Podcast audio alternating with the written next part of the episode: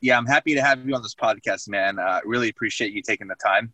Um, so I want to kind of, so I've used JotForm actually many times. I'm sure a lot of people listening have, have used JotForm as well.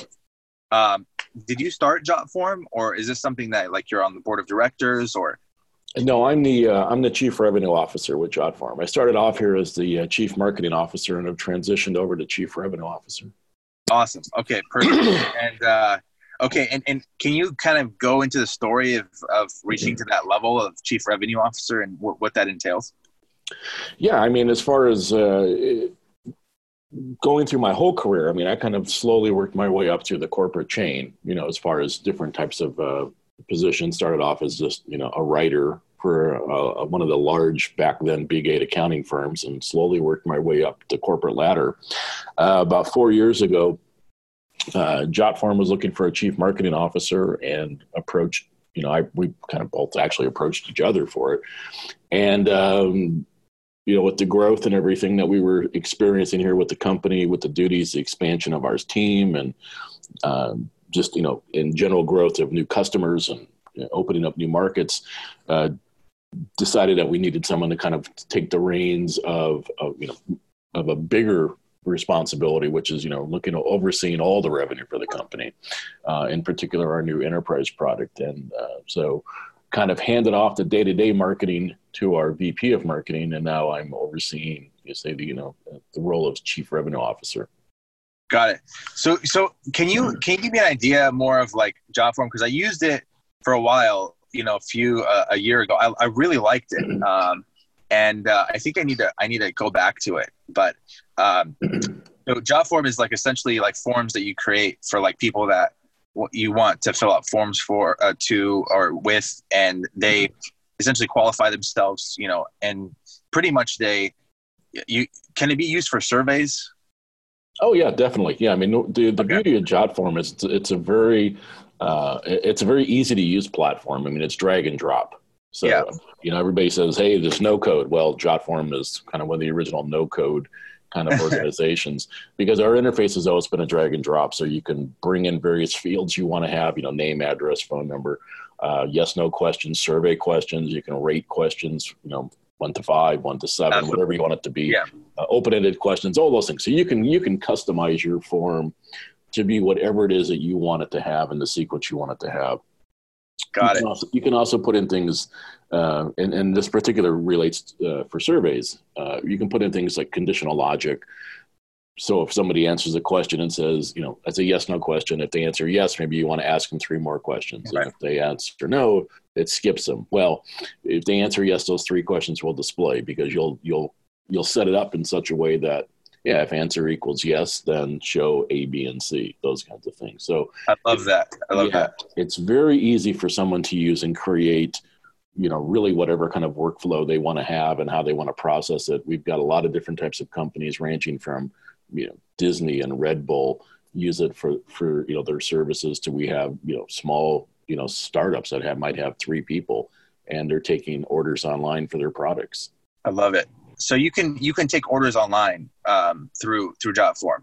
I, I, I don't remember if that that being a, like a feature was that a new feature that's been added recently. No, it's been around for a very long time. Uh, we work okay. with about uh, more than twenty payment processors, including you know groups such as Stripe, uh, Square, PayPal. Uh, you know those types of uh, those types of organizations as long as you have an account with those with those groups you can just come in there and just say well i want to add a payment field in there and you drag yeah. and drop you drag that onto your form and then you put in your you'll log into your you know your payment account whether it's say stripe or you know or square or whatnot and uh, instantly it's linked up and now you can start taking uh, payments online got it okay um, okay cool so I love. I, I used to love JotForm. I don't know why I stopped using it. I should probably get back on it. I'm gonna definitely get back on it. Um, and uh, but yeah, so just to be clear, it's just it's a it, it's uh, codeless forms that you can create online to help qualify prospects that come into your company. Uh, so, yeah, I would say that's actually that's one thing you can use it for. I mean, you can use it for you know uh, as a lead generation we have companies using it. I mean, to sell products, so they're you know they've got whatever features they want to have on their products, and they can take right. orders online. People are using it to take um, uh, job applications instead of using some of the more expensive, uh, you know, online HR types of products like Taleo and some of those. They're actually just creating their own and they can track them easier and they can customize them to make it whatever they want it to be. I love it. I love plus, it. You know, plus it integrates with every what company workflows. So if you're using Google Sheets or Salesforce or um, you know uh, HubSpot, those types of CRM products, you can take your data that you're collecting through JotForm and just you know automatically integrate it and port it into your CRM system if you want. I love that. I love that. Okay, so I want to go kind of go into the, more of your backstory. So you, you said the JotForm kind of picked you up. It was mutually like you were both interested in each other. You worked for an auditing firm or like a book, like a CPA firm at one point. Uh, no, I worked. Well, I mean, I worked for a lot of different kinds of organizations. I worked in yeah. the in the in the SaaS world for probably about oh god almost 25 years now going back to 95 i love but, it but i've had uh, i've run my own two startups i've worked at startups I've worked in the student loan industry. I've worked in the transportation industry internationally. I spent uh, three years working in Sydney. Um, so there's been a my. Why did I hear? Why did I hear audit? I don't know why I heard audit for some. Oh, no, I didn't know audit is uh, not nothing that I've done in my professional career. Gotcha. I, I don't know why I heard that, but maybe I just need to. Um, maybe I'm just like selective hearing or something. But uh, okay, cool. So so you you had experiences like was it is it hard to go from like separate like into different industries like you said 25 years into saas but how many industries have you been part of would you well, say I mean, i've probably been part of it well for for a, a, number of those years i also ran my own consulting business my own marketing consulting business got it probably about 10 years worth of that maybe even longer maybe closer to 12 years of that wow. what you find out is that a lot of companies uh, well i should say a lot of industries they really have similar marketing issues they're all wrestling with. And so you can take something that happens in the finance world and apply it to the software world and apply that to the healthcare world. So I, yeah. I'd probably say about 80, 85% of the marketing challenges are probably identical across all industries. It's that last maybe 15% where they become unique to those own industries. And, and if you understand yeah. how business works and how those industries work, then you can basically kind of pick up on that extra 15% and make and make sense of it all. That makes sense. I feel too many companies are too too focused on that 15% and not on the 85% well i think that's very true. As a, it's kind of i always liken it to bands go always say well yeah but can you play our music? Um, that's yeah, yeah, that's fine. Exactly. I mean, if you're a good musician, you can play anybody's music, and a good marketer can move from the world of finance to the world of healthcare to the world of software and, and technology, uh, because again, those challenges that companies face are are very very similar. You know, they're trying to they're trying to get new customers, they're trying to get new leads, they're trying yeah. to increase revenue, they're trying to lower costs. Um, you know, as a marketer, you understand that, and you should be able to you know to to move move around the company and make that work. And then you can take what you learn i say in one industry and apply it you know for the most part in another industry. Absolutely. I i, I agree with you 100% but everybody like uh, every company I, I, talk to is like oh what, what experience do you have in this industry? Unless i have a strong relationship you know with them. Then they're like yeah i'll, I'll work with you because i like you and you're a good person you know? Um, but for the most part yeah that, that happens. But i think i agree with you. Like you can you can spread marketing across any industry as long as you have the core principles understood right? Like qualitative qualitative quantitative analyses things like that. So like what, what would you say um, regarding like what do you think what do you think most companies so let me give you an idea. Have you listened to my podcast by any chance? Yes i have. Oh you have? Okay. So uh, people that are listening to this podcast are are people that have a growth mindset they, they want to take their company to the next level. So it could be somebody that has, you know, it's a startup. It could be somebody that already is in the NASDAQ on NASDAQ and they want to take it to the next level. That, that that's like the, the range of people that we have listening to this podcast, mm-hmm. management consulting firms, people that want to take their, their company to the next level. Um, what do you think most people uh, make the mistakes in regarding their marketing efforts? I think a lot of people just they, they chase trends uh, rather than really understanding their customer. And I think this is you know this to me is marketing 101. You have to know who your customer is, yeah, how they make their decisions, where they get their information about you know products and services um, you know really what is the pain point you're trying to address because those customers have a, a, a pain and they're trying to get a solution to it and it's up to you as that marketer to identify those key points and so if you take if you take all those together and you do your research properly you understand now how to go after those key markets that are going to bring that revenue and, and push that new service, that new product out into the marketplace and make it profitable. What I see a lot of people doing is they is they try to take big shortcuts. And they'll say things like, well, let's dump a lot of money into AdWords, or let's dump a lot of money into uh, SEO, or let's just send out direct mail, or let's buy a Super Bowl ad, or something like that. They don't understand their audience and they don't understand who they're trying to reach and what message they're trying to say. They're trying to appeal to everybody and what you and this comes back to know that customer, know who that niche customer is you're going after, and then go after them with a vengeance because that's how you grow a business. That's what we've done here at Jotform. Yeah, and that's what I've done really any place I've ever been at. What's your what's your niche customer at Jotform? Well, I mean, it, it, this is the irony of Jotform. Now, I'm going to probably contradict myself here. Is we have customers, as, as sometimes I can say, is our customer base is is a foot deep but ten thousand miles across because wow. they whether it's uh, someone like a disney or a red bull or a facebook or you know those types of organizations to a small mom and pop bakery they have identical issues they're wrestling with. They want to create a contact form because they want to get more sales. They want to create something that's going to get a workflow going. So they're collect they're in basically they need to process to collect information in a very easy way to, to you know to kind of put that interface out into the marketplace and then have it integrate into their workflow. And for you know for it may be something as sophisticated as some you know hardcore salesforce solutions or maybe they're just porting it into a spreadsheet and somebody wants to sort the data. So the problem is how do i get data and then how do i get it into a system aka my workflow and get this thing analyzed? And so companies and this is what you know you really kind of sheds the light on here at jotform you find that companies have the same problem it's the scale of the problem that changes. Mm, I got it. Yeah, the scale of the problem for sure.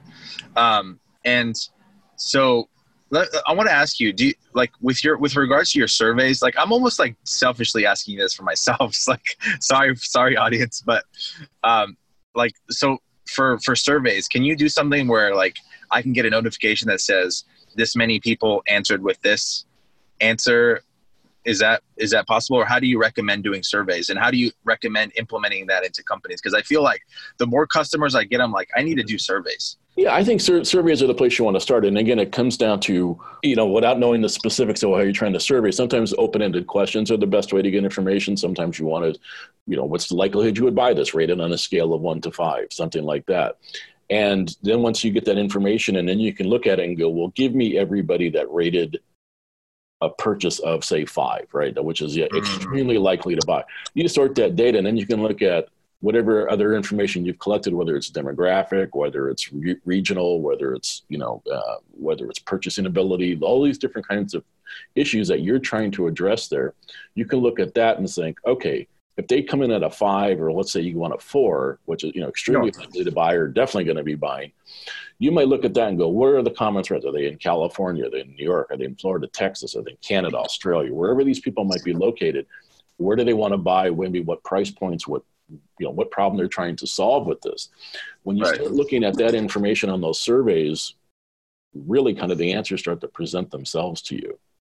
And and we, again, what people try to do is say, "Well, I want this to appeal to everybody," and so they start making compromises because the people yeah. that are really on the definitely going to buy this if it can do this, and maybe the price point is say ninety nine dollars. Somebody else is going to say, "Well, I think it's only worth nine dollars." Well, that's not really your market. And so, if you make something that's say nineteen dollars, try to bring up that low end, you might turn off that high end, and that's and that's part of the problem that companies run into is they they tried to serve all masters and you really can only serve you know the one master. Totally. Totally agree. Um, and uh, okay so th- this is a I, I want to bring up like a hotly debated topic here.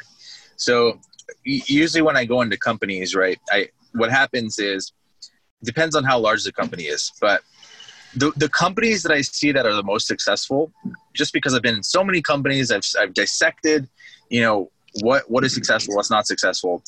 And I feel like most of the companies that are the most successful are the the companies that have sales and marketing departments work in harmony as opposed to like in a, in opposition right? Because that's what happens with a lot of companies like when you get like you get a lot of companies that like are mid-size and uh, those the, the sales departments and the marketing departments are in opposition almost. Do you feel that happens a lot? And do you feel like what how do you feel what, what do you think you should we should do to address that if that occurs in a, in a company that somebody's owning yeah well i see sales and marketing as two sides of the same coin um, you know they're yeah. really you, you, there, there's two parts of it really here now sales are they're your frontline people but they're also your eyes and ears on the ground. And if you're a smart marketer, you listen to your salespeople because they're going to come back with customer feedback. Now, that being said, you don't want to sit there and, and and change what you're doing all the time because one salesperson comes back and says, well, this customer would buy it if we lowered our price, or this customer would do it if we had it in blue. That may be a single data point, and it may just be a kind of a side comment that that, that, that salesperson collected it's still valuable information and you want to and you want to tuck it away but what you get out of that is is really as i call it live fire marketing research because you pick it up in real time and you can actually if, if you've got the salesperson kind of trained on a marketing perspective they can go in there and ask well why would you want that in blue? Or what do you why do you think that price point's important? How many of these would you buy? Do you know anybody else that would buy it in blue at this price point? Those kinds of things. Yeah. And so you want them to start doing that. But now what marketing does is they can help provide the messaging, they can provide the collateral, they can provide the research and say, all right, here's leads that we know that we want to generate. Here's a typical customer for us. This is their their you know their hospitals in Florida that have more than 125 beds. Go after these guys. There's you know they're on, we're dealing with oncologists or we're dealing with you know radiologists. Let's say you know if you're in the healthcare world, or we're looking at families that have small children so you're not going to be going after people that have teenagers or college age students or college age kids. You're going to be going after people that have kindergartners and preschoolers and those kinds of things. And so, you know, salespeople got lots of them working working with us here, and they're great at what they do. But the end of the day, they want to make sales, and so that's what they want to do. They want to they want to hit numbers, but sometimes the numbers that they're hitting, kind of you know, markets that they may go after, might steer your company in a direction that's it's a one time deal and so you don't want to sit there and have uh, one deal derail the entire company because, you know, you might sell a million dollars of a product to one company. That's a one and done. But there's 20 million laying out there that now you suddenly confuse these other companies that wanted to buy from you that said, well, I don't know who you guys are anymore because I thought you were doing these in red and you were selling them at 50 bucks and it was high quality. Now you're selling them at a cut rate price at for blue. Well, that doesn't mean anything to me anymore right? It's like i thought you guys were something else. And and so that's right. that's the thing i would say marketers kind of kind of have to hold the reins on the salespeople a little bit to just make sure they don't go off the deep end. Yeah no i understand yeah. As I, as somebody that's both a marketer the two sides of the same coin you said. It's right. absolutely correct. But i but i don't know i kind of disagree with that um, because they're, I, I feel like they're so different in, uh, in many in many uh, aspects. Um, like for instance, the sales. You know, I would consider sales as more um, going out, talking to everyone, and figuring out talking to somebody that is interested in your product, but going through a lot of you know cold prospects to get to the warm prospect. That's how I feel sales is marketing is more like go find the right prospect understand your client really well and just talk to the right prospects consistently. Am i wrong in that assessment? Do you disagree with that? Well no that and no i think you're correct but that's what i'm that's that's what i was getting to is that if you if you do your your research right and you do your preparation right you know who yeah. they should be talking to. Yeah. And so you're not sifting through a lot of garbage leads or just say look start dialing the phone and start making appointments and, and sell whatever you can sell to whoever was willing to buy it. If you do it right, you can produce good, high quality leads that have a greater potential of closing because you're focused on what on your market. You know who your market is, you know who your customer is, because you know what pain point your product can solve for those customers. And so what you point then is your salespeople in the direction of, look, we're going after universities that have more than 10,000 students. We're going after hospitals yeah. that have more than 125 beds, those kinds of things. And the more, the more detail you can provide your sales team, the better it is, the, the better it is, and the easier it is for them to close deals because now you're addressing true problems that those companies are trying to solve. Well, well, let me see. Let, let me. I, I feel like there's two two aspects to a sale most of the time. You want the right prospect, and then you also want the right interest level. Would you Would you agree? Oh, correct. right, right prospect, right interest level. Do you feel like marketing uh, addresses both of those, and sales addresses just one? I feel like sales just addresses one, marketing addresses both. Yes, they do. Marketing addresses both because again, you're identifying who that customer yeah. is, and yeah. then you're identifying what that problem is that they have, and you and you can hopefully solve for them. And then what you do then is you send that salesperson off to that talk to that person and say, here, this is what we know of them. This is what we have of them. You know, maybe and and again, there's two types of sales, right? There's outbound and inbound. You know, if if you create say a lead form and they're coming in and you can kind of screen those leads early on, great, you you've picked up a lot. Otherwise, you're saying here's a bunch of names and phone numbers, dial for dollars, and yeah. that's a, and that's a completely different mindset and a completely different challenge that companies have to face. So you, said one of the main uh, mistakes companies make is they follow too many of the trends out there and they try to jump on on a, a bandwagon that everybody's on at the moment, but may not be all that um, successful, you know, uh, and isn't all that prudent moving forward. Um, what are what are examples of those trends that people make mistakes with? Like can you give me like an example of what a lot of people a lot of companies do that really really hurts their bottom line and, and their marketing? Yeah i think a lot of it is they try to be companies can be try to be hip so to speak. You know they want to be hey we want to appeal to millennials and we want to do this and we well your core market may not be to age 35 your core market may be 40 plus right? And yeah. so you, they different needs for different marketplaces. Uh, likewise, it was about two, two, three years ago now. Uh, there was this big pivot for marketing. Everybody said we need to go to video. We need to do online video. That's the biggest thing. Facebook says we should do online video. Well, the only one that was a real beneficiary that was Facebook because everybody started buying more video advertising on Facebook. And then Facebook came back and said, yeah, we're not going to do that anymore. We're getting rid of the video. Now, all these companies that had pivoted – suddenly were left they didn't know what to do anymore. They had abandoned all their other channels. They put all their money into something that was not returning any investment for them. Right. And then they're so that they're they don't again this sort of comes back to they don't understand who their customer is. They don't understand right. how that customer is consuming information. They don't understand where that customer is based out of. They're just going by whatever they heard out in the wind and saying oh we should be pivoting the video because that's what everybody seems to be doing. Well you know, to quote like your grandmother, just because Johnny jumps off a cliff doesn't mean you got to do it too, right? You know, just because and I say because your competitors do it doesn't mean that makes sense for you. Yeah, that's true.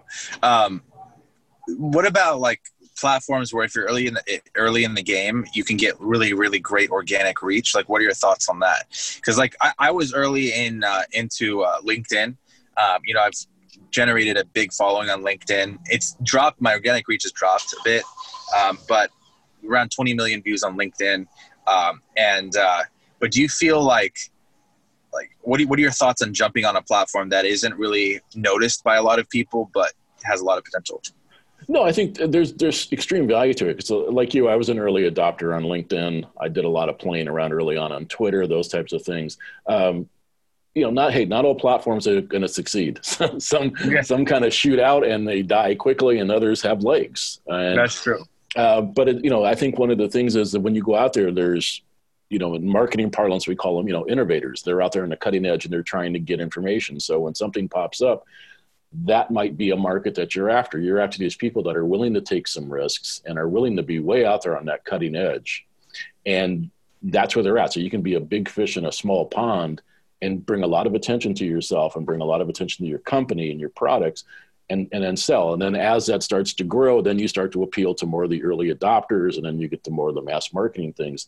So your growth as let's say followers or whatever makes may slow down. Well, that's because it's hard to maintain a 20, 30, 40% growth rates on things when you're adding you know hundreds you know millions of people every month are coming on board on something because one your competition starts to come in two there's more people with diverse types of interests and they're not all yours. But the key to it is is if you're going to come in there and be an expert on something, or you're going to be positioned as we're the product that can solve this, That's what you should be at. Don't go, well, today we're the experts on, on diamonds, and then tomorrow, no, we're the experts on wicker baskets. that, you know, yeah. that does, that's, that's one. That makes gonna, you look bad. Yeah. Yeah. Well, it makes you look horrible because it just looks like you just some kind of a fly by night organization at that point. And why would I ever want to put any money towards you? Yeah, it makes a lot of sense. Honestly, makes a lot of sense. Um, okay. And uh, what are other like mistakes that you see companies making or executives making that maybe they shouldn't be making? Like maybe like you said, marketing 101. Like, are there are there like obvious things that a lot of companies make mistakes in that are just like, wow, I can't believe you're doing that. Yeah, I think some of it is a uh, humor is a very, very, very, very high wire to walk out. And I see companies that go out there and they think they're funny because maybe their friend or neighbor thinks they're funny, and they'll go out there and they'll write something and they'll try to be funny, and it totally backfires. Yeah like from a PR perspective, you're saying PR perspective, or just the audience goes, I don't get the joke, or why are you making fun of us, or you think yeah. us as your customers are a joke. You know, we're going to go someplace else and do this. And so, you know, it's kind of this where you hold your you hold your customers in contempt in some respects, and that and that's a big problem. So, I think uh, companies, if you're going to be humor, you better be funny, uh, because yeah. if you're not, you're really going to have a lot of ground to make up on. Maybe hire a comedian. I don't know. Well, you know, again, it's it's it depends on your on your type of industry and depends on what you're trying, what kind of positioning, what kind of branding you're trying to put out there. Uh, some comics turn audiences off, some bring audiences in. Um, you know, there's there's uh, uh, I can't think of the name of their. It's it's a man's underwear uh, product, and I see them selling every so often on ESPN, and they're hilarious. I mean, their ads, they know who their market is. They're going after primarily like probably 18 to 30 year olds. And trust me, I'm no longer in that marketplace. Yeah. But I find their ads entertaining because they know what they're trying to do. They know exactly who their market is, and that's what they're doing. It's it's the same thing like Dollar Shave Club did a couple of years back when they were just kind of just having fun with their commercials. And but they brought humor and they did it in an effective way. But that's who their marketplace was going after. And it, you know, if they were going after, say, 45 year olds, that never would have worked right. Yeah. What? Wh- how do you market to forty-five year olds? Like, uh, like I would like to know that. That's a great demographic. Yeah, I mean, I, it really I, I, it comes down to is knowing who they are and knowing what their wants and needs are. I mean, it comes yeah. back to marketing 101. I mean, it's kind of sometimes age is, is, is irrelevant when it comes to some of these things. If you've got a 45 year old that's like, Hey, wait a second. I want to I want more trips. I don't. I'm. I'm. I no longer need to stay in the cheap, you know, cheap motel, cheap hotel. I want something nicer now. Well, fine. Find out who those people are. Find out what what kind of amenities they want at your facilities. Find out what price points they want to have, and see if you can appeal to that. See if you can match you, that for them. How do you go about getting that that information?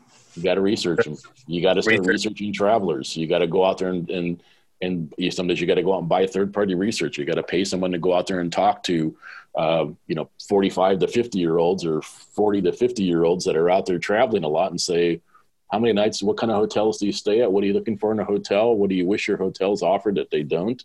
Um, those kinds of things. You know, those are, those are some pretty simplistic types of issues. Um, I'll give you an example. One thing for us uh, uh, in the medical world, in the healthcare world, doctors still hand out paper forms and they fill these things out. I was at uh, last year, I went and got a got a, my annual physical, and the doctor gives me a whole stack of papers to fill out. And I said, "You don't need this anymore." I said, "What do you guys do with this paper?" And he says, "Well, then I give it to one of my assistants, and then she'll type it all into our system." And then said, "That's a lot of busy work." Gave her my card, and I said, "You guys, we could completely digitize your office and make this whole thing work right for you." And wow. they loved it, and that's the whole point of this thing, right? Is how do you how do you get rid of some of the pain points they had? and that's what you know he didn't know he just knew this is what we do but he had no idea that he had a problem and how to solve it and then mm. I, gave, I gave him a solution to it and he worked out great so so is your primary role uh, in, in at jotform is it primarily marketing or do you have like other roles that you that you have in the company I wear many hats at Jotform. So uh, marketing is, is, is kind of falling. It, it's just it's not the biggest piece of my day anymore. Um, it's wow. really, it's growing a new division that we've built here at Jotform. We have a new enterprise product, so Uh, my job there is to is to grow that division, but I also manage our San Francisco office. So I do things like I look at insurance documents and contracts and all sorts oh, of fun stuff. All, all of other, yeah, a lot of administrative kind of duties. Um, you know, so some days you're you're you're reviewing agreements, and some days you're looking at insurance documents, and some days you're looking at employment agreements. So there's a lot of different things that I do here. Uh, but I say, you know, 80% of it right now is is let's grow this this new this new product line that we're that we're putting out there, and uh, it's so far so good. Tell me about the enterprise uh, product line. What does that entail? Yeah, the enterprise our enterprise product is is really an exciting. It, it's kind of an extension of our of our traditional JotForm product, but what it really does is it addresses larger corporations that have bigger needs, and so they might have multiple users at one location. Uh, you might let's say we got a university and some of them might have had 20 different people that signed up for a JotForm account. Well, all 20 of those people are doing it individually. There's kind of no overall management of the product. And so what we offer now is you can have, say, an administrative role and then a user role within it, because now that university is collecting all that data under one umbrella and somebody can manage it. Because previously what would happen is, let's say the, the athletics department was, co- was collecting some information, the humanities department had another, the business department had another. Well, now if one of those accounts should happen to get, you know, the data gets leaked out, somebody hacks your account or something like that. You let's say you're putting it into a, a Google sheet and somebody hacks your Google account, all that right. data is now out. And now you got a problem on your hands, right? Because you've got you've got data leakage, and if you're under GDPR rules or CCPA rules, you've got real problems when it comes to privacy. Mm-hmm. What enterprise allows is those companies now to kind of have all that managed by one person so they can put all that data into kind of like their repository however they normally manage their data. The other thing it does is we allow them to have uh, you can store data. We've since we have so many international clients um, a lot of companies or a lot of countries like to have uh, and they have laws for it that they have to have data stored within their borders. So if you're in australia or canada or germany or whatever we can take our servers and we can have your data stored within your country's borders and you don't have to worry about it, you know, being stored someplace else and having it open up to data hacks or anything like that. Um, I love it. So, you know, it, it, it's kind of was well, in one respect, it's JotForm on steroids because it really addresses those pain points that uh, enterprise companies have, right? So they want to have my finance department has needs because they want to get, say, uh, an approval form for paying off a an invoice our HR department wants to have a way to collect, uh, you know, maybe employee information, or maybe they want to they want to collect uh, applications from from prospective employees, those kinds of things. And so you can have a system put together that it's managed well, it's it's properly executed, and then you can control who has access to what data. And that way, if an employee leaves, they don't leave and take the account with them and take all the data with them right? Because now you've got your CTO or your CIO or your IT director, whoever is kind of maybe overseeing that whole process for them, and and they can make sure that they're you know it's following all the best practices for security and best practices for uh, maybe branding, those kinds of things. So there's that part of it. Um, you know, I mean, it's just it, it's just such a much more robust kind of a system again because everybody has every one of our enterprise users is on a say they're on a dedicated server they're not on shared servers so there's no you know the lag time is practically in, you know non-existent. Um, it, it's just a much much much more robust kind of product that really addresses you know what the enterprise needs are.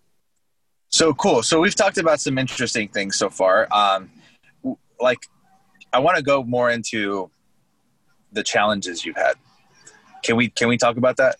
Uh, challenges that JotForm or challenges in, in, general? Oh well, challenges in business that you've had. It could be at job, whatever the case may be. It just sure. is whatever you're comfortable talking about. Sure. Um, but like, what what do you, what would you say is has been your most challenging moment?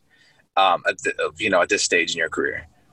I think probably the most challenging moment is it, it probably was early in my career when a lot of companies still didn't quite understand marketing. Um, and I'm talking like when I was fresh out of grad school with MBAs and things like that, and some even before I got my MBA. A lot of companies didn't understand marketing. They thought, well, we run a few ads and that's marketing. And you have to kind of educate them. Now, no, advertising is the is the last part of the marketing process. There's a yeah, true. Knowing, knowing who your customer is, how you're going to put your research together, how you're going to message it, all these other kinds of things, and out of that comes your advertising campaigns. Um, and a lot of them just said, "Well, we run one ad on a Friday." And that'll that'll solve our problems, and we don't need to spend any more money. And so you've got to re- teach them there's consistency. You've got to teach them how the process is. Um, you know where where your consumers are and where they where they get their information. I can remember, um, and I don't know how I survived this this meeting, but I did. Uh, it was a, a, meeting of our board of directors, and uh, one of them was he probably was north of seventy. Let's just say that we were trying to attract uh, twenty one to thirty year olds. That was our market, mm-hmm. and so he in this in this meeting, I'm doing a, my quarterly presentation of what our results are, and, he's, and he pipes up and says, "I never see any of our advertising, so you know I don't even know what's going on out there. What are you guys doing with all of this advertising? I see the money being spent, but I never see it. So on and on and on and on and on." Yeah. And I just said, "Well, to be honest with you, you should never see our advertising, because if you did see our advertising, I'm not doing my job right."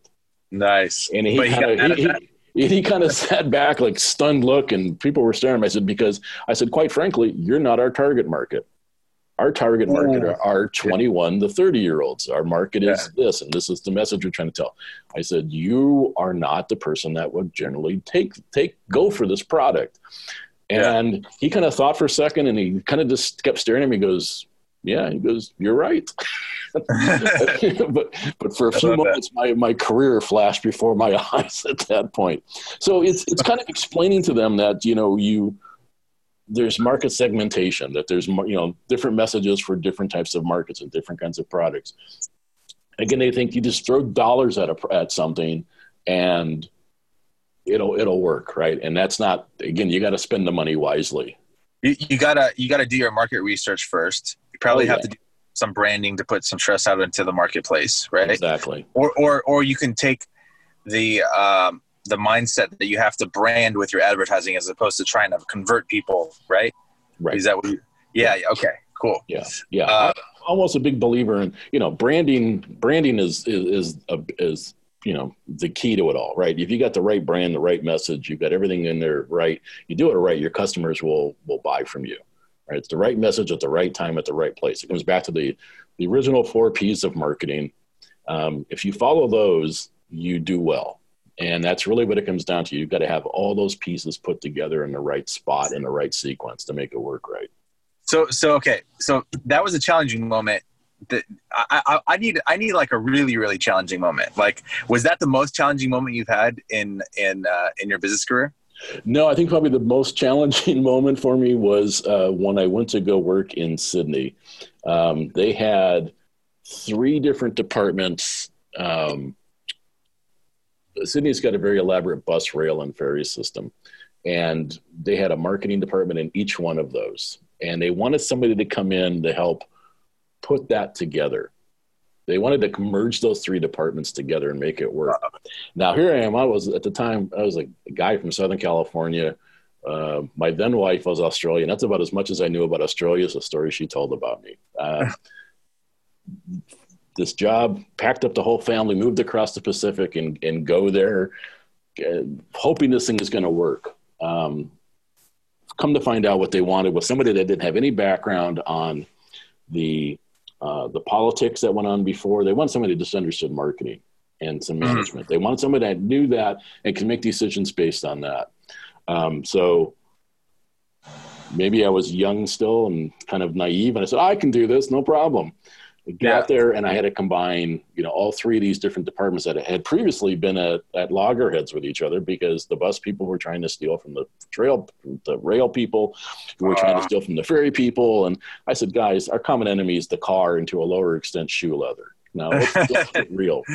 Yeah. Yeah. So, and so what I found out is, um, later on when somebody said well we got to get somebody they i think they said let's find somebody dumb enough to take on this project.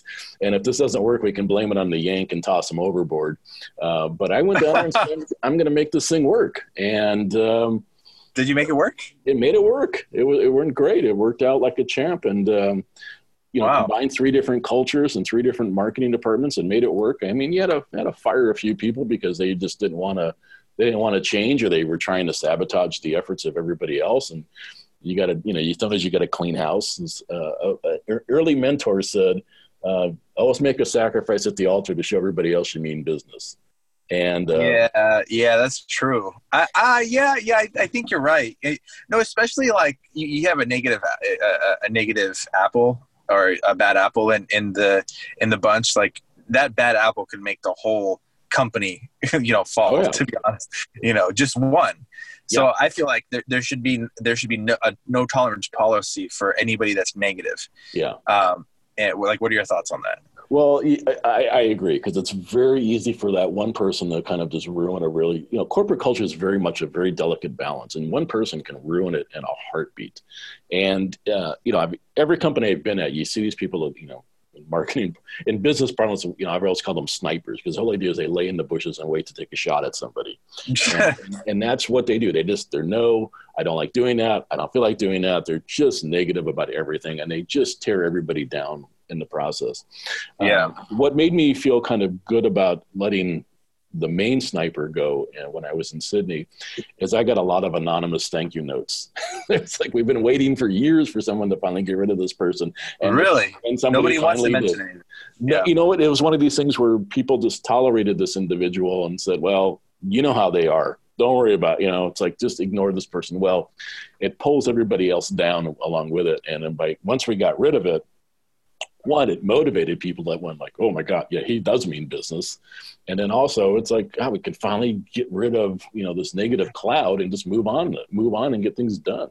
ne- negative negative people permeate organizations like nothing else. Like it's like uh it, like I, I don't know if you've heard this before but the, you know one person enters a room that's negative and it makes everyone else all the positive people negative. It just takes one person. Oh yeah, and uh and so yeah i totally agree like why didn't they say so like what if so many people dislike this person why didn't they why don't people say something because they're like they're like oh i don't want to be that person that's like tattletaling is that how they feel yeah, a little bit of that. A little bit of it is just you know that's that's how this person is. So just let's ignore this person and and let it go. And and the funny thing is, you know, you sit in a meeting and no one, and everybody was afraid to speak up because this person would be, well, that's a dumb idea. Why would we ever want to do something like that? And so every time somebody floated an idea, this individual would just shoot it out of the sky.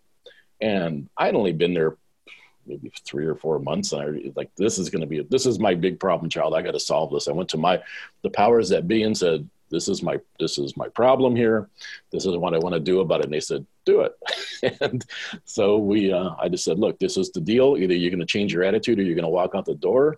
And this person said I'm not doing that. And I said well then there's the door. Here's your severance. Usually usually that's what they'll say anyways right? Usually I, I, I won't change. I won't change. Yeah. but somebody that's like has a good attitude is like okay i'll try to adjust. I'll try to work with the team. I'll try to you know do do what i can. And i i I sincerely apologize for any Yeah. you know missteps i made you know Yeah. i think that's what um i think that's what a lot of people uh that are positive would do is you know and and, and you know you have to hire i think you tell me your thoughts on this but hiring people with good hearts a players that have good hearts you know Yeah, I mean that's something that we do here at JotForm now. We've, you know, we've like any company, you want to you, you look for talent. You want to make sure that person's going to be, you know, have the talent to do the job.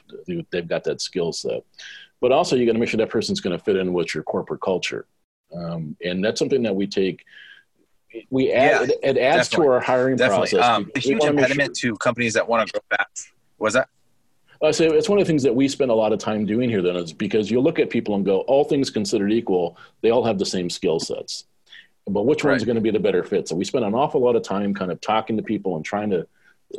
Is this person going to? Is it an act? Is this person really nice, or is this person going to become a problem going forward?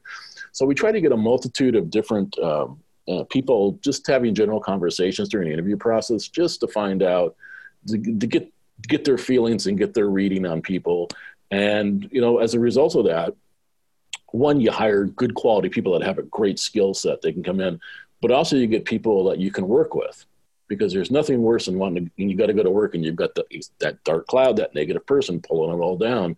You want to have somebody in there that you can work alongside. Um, you don't have to be their best friend, but it's somebody that can contribute and is just not going to be that negative person in the workplace. You know, they're not going to poison the well every day. Absolutely. Uh, what are what are some signs of a bad person working or a, a, neg- a bad apple working in the workplace? Uh, you know, they just kind of have a negative comment about everything. You'll be like, okay, we use we use, for example, here at, at, at JotForm, we use Google Office. So we use Google Sheets, Google Docs, those kinds of things. Why don't we use Microsoft Documents? We've been using that for years. That's what everybody else uses. Why do we have to? Well, this is how we do things here. Well, why? It's like because this is what we do. We found this was a better fit for us, and it works better, you know, across borders for our our, our, our international employees, things like that. Oh, okay, and then proceeds in to complain every day about how Microsoft Office is better than Google, Google something like that, or will complain about the office music. Something you know we we rotate in our office. Everybody can play um, you know, every, we call it DJ for the day, and everybody gets over a couple of weeks. You get to have your day, and you get to pick what music we're going to listen to in the office, and that's how. We're, well, I don't like that kind of music. I don't think we should. Well, you know, then on your day of DJing, you can play your music, right? And so it's it's this person that nothing seems to make them happy. They always seem to have a negative comment about something somewhere, or they they're just not contributing positive. You know, they never have anything good to say. They never have a positive contribution on anything. Um, and so you look at that and you think, why that person just is not going to work out here because no one wants to work alongside this individual. And so as a result of that, you just have to say, you know, this isn't going to work. Let's go. So, you know, a, a, few toe stubs that we've had here, we've solved those problems and now we know what to look for. No, I, I think it really comes down to is you um, if you get somebody that just doesn't have anything kind of positive to say or positive to contribute, it just it, it takes the people that are really positive and are happy and want to work on things and and you know want to contribute it just makes them more cautious. So it just it dulls everything in the and in in the way and then people just oh god you know they just it takes a lot of energy to be to play defense. And that's what these people and, and that's what your good employees end up having to do is is put time towards defense as opposed to let's do our job right and and it, it impedes growth. It impedes growth. Like when when people are like afraid to say things when they're like, well, Sally, you know, is kind of rude to me all the time. Uh, you know, it, it really hurts the, the the overall objective, which is growing the company. Right. You know, because everything happens so much more slowly when there's negative people. Right. And like, I, I'm, I'm I always wonder, you know, when there's a negative person in in a company, why aren't they fired sooner? And why why is there the relationship with that employee dragged out for so long normally? Well, there's a couple different things I've I've seen. Um, one, I mean, uh, terminating an employee is is uh, it's hard. yeah, it's hard because there's legal implications, and you know, sometimes you got to make sure you do it the right way. Otherwise, it's a mess for your company from a legal perspective. So that that's that's number one. Two, um, you know, a lot of people like to be liked. they don't want to be the bad guy not that you take great pleasure in firing somebody uh, it's tough. And i've you know i've had to fire probably a dozen people over my career and it's never easy eh, with the exception of one person which i actually took kind of pleasure getting rid of that person. But, um, yeah that was that was the one in sydney that really kind of just okay you know what? This one you've yeah. earned you've earned this one. So yeah. it, it's uh, you know it, it, it's it's tough for people. People people don't like to see other people suffer. They don't like to see other people you know have have trouble. So from a management perspective it, it, can be messy. And so people don't like to, they don't want to confront that. They'd rather, yeah, let's try to sweep this under the, sweep this away. And other companies then will just transfer that person around the different departments, or they'll just say, look, ignore her and do your job. Ignore him and do your job. Those kinds of things. And it's not easy to do that. It's really easy to say. Um, How would you transfer to, like this, the person from department to department? What the department that you transfer them to be a little bit upset with that or frustrated? Like you just transferred somebody that nobody wants to be in their department.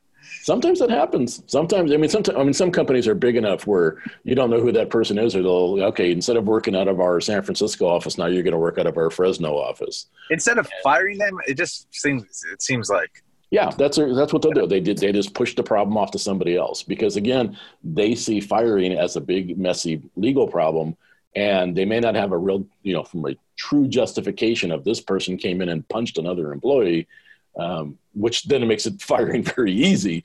But it's just like, look, this person's negative. They're not performing up to the standards, those kinds of things. So there's a lot of documentation and there's a lot of different processes from an HR legal perspective you have to follow to do that right. Yeah. Otherwise, you open yourself up to a whole litany of, you know, it could be age discrimination, it could be sexual discrimination, it could be racial discrimination. There's a whole lot of things. Oh, that, God. In Cal- are you are you guys in California? We're based in yeah, we're here in California. Oh yeah, PAGA claims those those are the worst. yeah, and so I mean, again, and, and those are yeah. the things that uh, companies try to avoid, and so they look at it and go, "Look, it's just easier to shovel this person around from department from department to department rather than let's just get rid of this person." Or, you know, some other companies will say let's let's make uh, all right man well, let's, let's, make their life hell until they decide to quit well sometimes it becomes a battle of wills and i think I, to me the easiest thing is to say look this isn't working out um, here you go. And companies can protect themselves with that, right? I mean, you can have probationary periods, you can, all these things you can, but you got to be able to document it as you're going forward and say, look, you've got a 90 day period here. You've got a performance improvement plan here we're going to work on, and you've got 90 days. And if it, we don't see these improvements in 90 days, you're out. And right. you know, so and, and that's a legal way you can protect yourself on those things. And i'm sure the hr listeners out there will correct me on some of this stuff because this is their job. But uh, this is what i've learned over the time is as long as you got your ducks lined up correctly um, you can do it and you can do it you know from a, a confident legal perspective I do find it funny every so often. There's you know a few people that I've had, two people that I've had fired said, "Oh, I'm going to sue this company for all it's worth." A lot of bluster. You never, they, you never hear from them again. Yeah, so the more aggressive claims they never come to fruition. Yeah, but it's it's like when when somebody's a little too silent, it's like, oh boy. Yeah, at worst they at worst they do is they uh, they they unlink you on LinkedIn. so I laugh at that, and uh, and that's about the extent of it. That's funny. uh, yeah. Okay. Cool. So honestly, I, if I didn't have another appointment coming up soon, this would probably be an hour and a half podcast. Um, but I have to I have to end this podcast. How how uh, do does anyone who is listening to this podcast how do they get in touch with you if they potentially want to use Jotform as for enterprise or just just in general um, you know startup yeah if they want to if they want to use jotform just go to our website it's jotform.com uh, j-o-t-f-o-r-m.com and they can find me on uh, LinkedIn. So that'll be the best way to reach me. Uh, it's Steve Hartert on LinkedIn. It's H A R T E R T, and uh, that's where I'm at. Awesome.